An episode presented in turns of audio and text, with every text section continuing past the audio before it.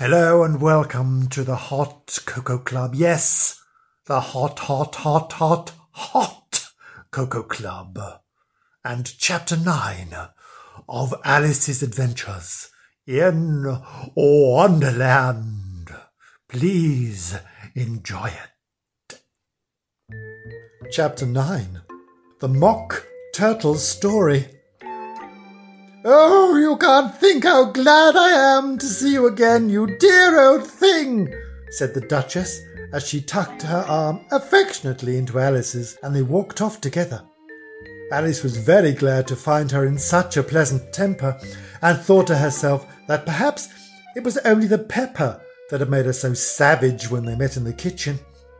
When I'm a Duchess, she said to herself, not in a very hopeful tone, though. I won't have any pepper in my kitchen at all. Soup does very well without. Oh, maybe it's always pepper that makes people hot tempered, she went on, very much pleased at having found out a new kind of rule. And and vinegar makes them sour, and and chamomile makes them bitter, and and barley sugar and such things make children sweet tempered. I only wish people knew that. Then they wouldn't be so stingy about it. You know, she had quite forgotten the Duchess by this time, and was little startled when she heard her voice close to her ear. You're thinking about something, my dear, and that makes you forget to talk. I can't tell you just now what the moral of that is, but I shall remember it in a bit. Perhaps it hasn't one, Alice ventured to remark. Tut, tut, Child, said the Duchess, everything's got a moral, if only you can find it. And she squeezed herself up closer to Alice's side as she spoke. Alice did not much like keeping so close to her, first because the Duchess was very, very ugly, and secondly because she was exactly the right height to rest her chin upon Alice's shoulder, and it was an, an uncomfortably sharp chin. However, she did not like to be rude, so she bore it as well as she could. The game's going on rather better now, she said, by way of keeping up the conversation a little. Tis so, said the Duchess, and the moral of that is, oh, tis love, tis love that makes the world go round. Somebody said, Alice whispered, that it's done by everybody minding their own business. Ah, well, it means much the same thing, said the Duchess, digging her sharp little chin into Alice's shoulder as she added, and the moral of that is take care of the sense, and the sounds will take care of themselves. Ooh, how fond she is of finding morals in things, Alice thought to herself. I dare say you're wondering why I don't put my arm around your waist, the Duchess said after a pause. The reason is that I'm doubtful about the temple of your flamingo. Shall I try the experiment? He might bite, Alice cautiously replied, not feeling at all anxious to have the experiment tried. Very true, said the Duchess. Flamingos and mustard both bite, and the moral of that is birds of a feather flock together.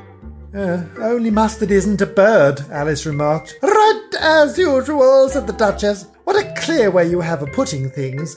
Uh, mm-hmm, it's a, it's mineral, I think, said Alice. Of course it is, said the Duchess, who seemed ready to agree to everything that Alice said. There's a large mustard mine near here, and the moral of that is there's more there is of mine, the less there is of yours. Oh, I know, exclaimed Alice, who had not attended to the last remark. It's a vegetable. It doesn't look like one, but it is. Oh, I quite agree with you, said the Duchess. And the moral of that is be what you would seem to be, or if you'd like it put more simply, never imagine yourself not to be otherwise than what it might appear to others that what you were or might have been was not otherwise than what you had been would have been appeared to them to be otherwise. Oh, I think I should understand that better Alice said very politely, if I had written it down, but I can't quite follow it as you say it. That's nothing to what I could say if I chose, the Duchess replied in a pleased tone. Oh, pray don't trouble yourself to say it any longer than that, said Alice. Oh, don't talk about trouble, said the Duchess. I make you a present of everything I've said as yet. Mm, cheap sort of present, thought Alice. I'm glad they don't give birthday presents like that. But she did not venture to say it aloud. Thinking again? The Duchess asked with another dig of her sharp little chin.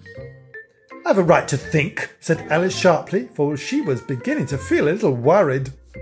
Just about as much right, said the Duchess, as pigs have to fly and the mo- but here, to Alice's great surprise, the Duchess's voice died away, even in the middle of her favourite word moral, and the arm that was linked into hers began to tremble. Alice looked up, and there stood the Queen in front of them with her arms folded, frowning like a thunderstorm. Oh, a fine day, Your Majesty, the Duchess began in a low, weak voice. Now, I give you fair warning, shouted the Queen, stamping on the ground as she spoke. Either you or your head must be off, and that in about half no time. Take your choice. The Duchess took her choice and was gone in a moment. Let's go on with the game, the Queen said to Alice, and Alice was much too frightened to say a word, but slowly followed her back to the croquet ground. The other guests had taken advantage of the Queen's absence and were resting in the shade. However, the moment they saw her, they hurried back to the game, the Queen merely remarking that a moment's delay would cost them their lives. All the time they were playing, the Queen never left off quarrelling with the other players and shouting, Off with his head! or Off with her head! Those whom she sentenced were taken into custody by the soldiers, who of course had to leave off being archers to do this so that by the end of half an hour or so, there were no archers left, and all the players except the king, the queen, and Alice were in custody and under sentence of execution. Then the queen left off quite out of breath and said to Alice, oh, Have you seen the mock turtle yet? No, said Alice, I don't even know what a mock turtle is. It's the thing mock turtle soup is made from, said the queen. I never saw one or heard of one, said Alice. Come on then, said the Queen, and he shall tell you his history. As they walked off together, Alice heard the Queen say in a low voice to the company generally, You're all pardoned.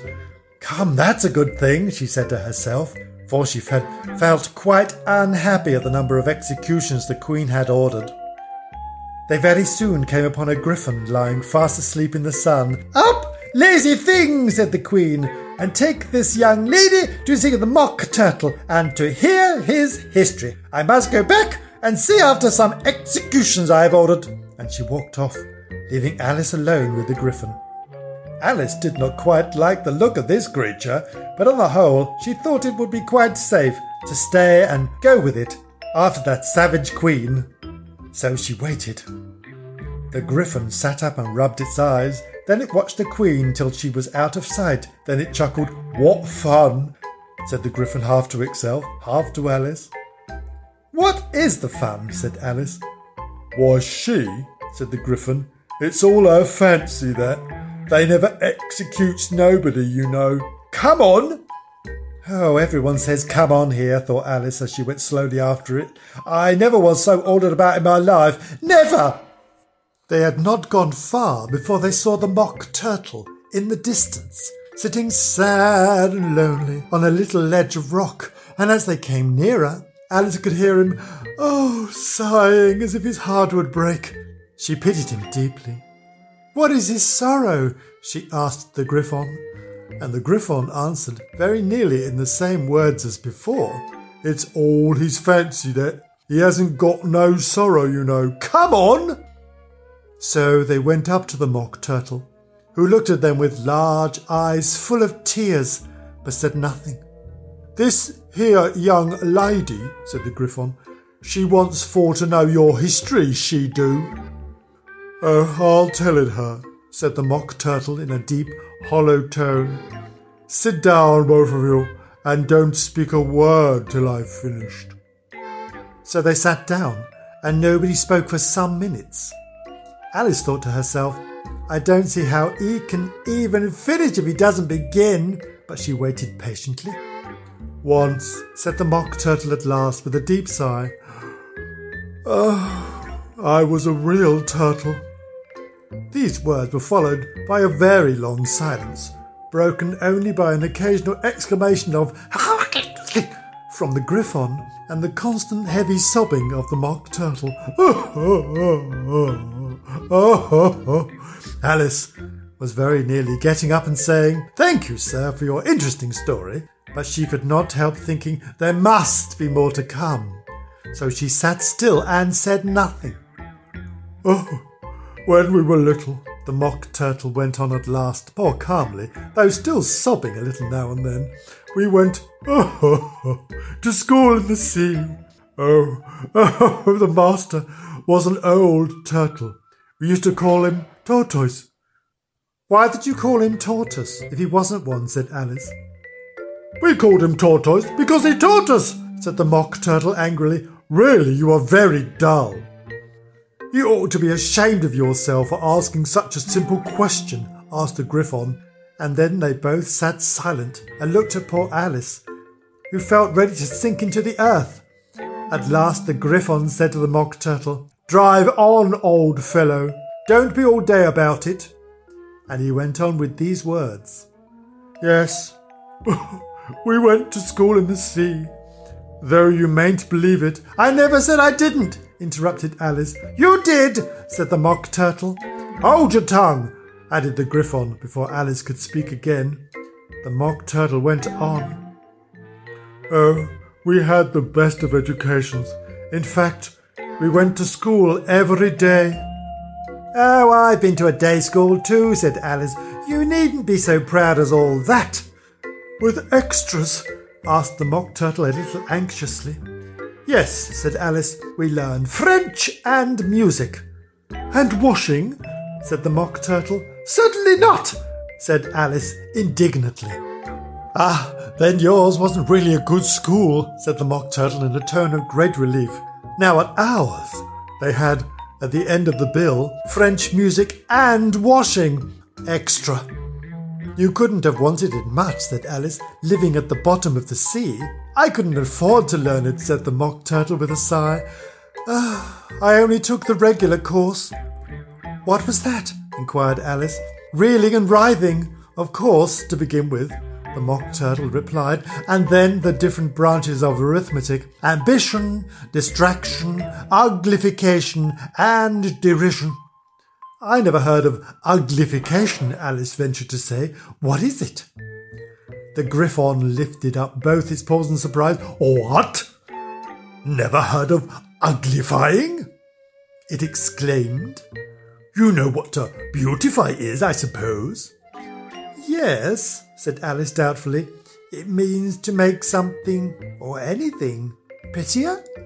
Well then, the Gryphon went on, if you don't know what to uglify is, you are a simpleton. Alice did not feel encouraged to ask any more questions about it, so she turned to the Mock Turtle and said, What else had you to learn?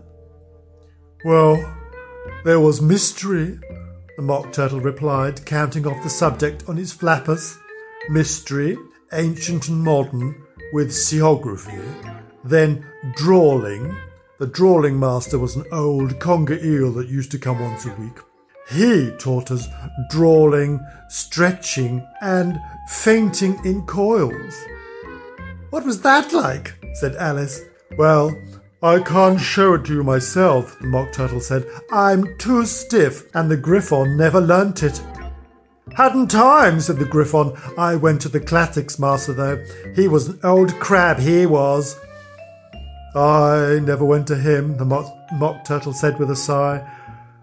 Oh, he talked laughing and grief, they used to say. So he did, so he did, said the Gryphon, sighing in his turn, and both creatures hid their faces in their paws. And how many hours a day did you do lessons? said Alice in a hurry to change the subject. Oh, ten hours the first day, said the Mock Turtle, nine the next, and so on.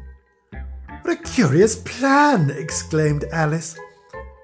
That's the reason they're called lessons, the Gryphon remarked, because they lessen from day to day.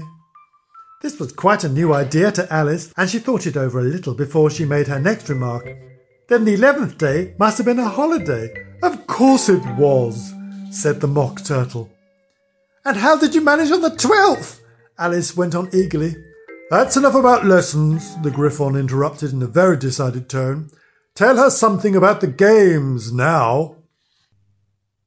Thank you. That was the end of chapter nine of Alice's Adventures in Wonderland. And this is Kevin Green reading for the Hot Cocoa Club. Please subscribe, follow, like, love. Ah, we want all of those things. Please join us again very soon with chapter 10. Oh, thank you. Goodbye.